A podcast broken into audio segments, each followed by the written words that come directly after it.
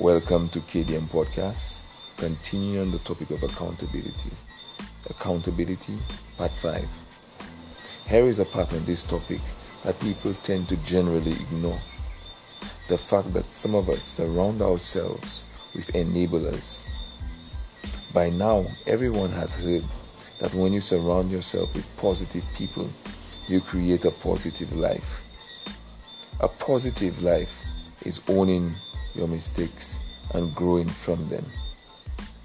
Instead, in today's society, we surround ourselves with people who enable our behavior, no matter how wrong it is.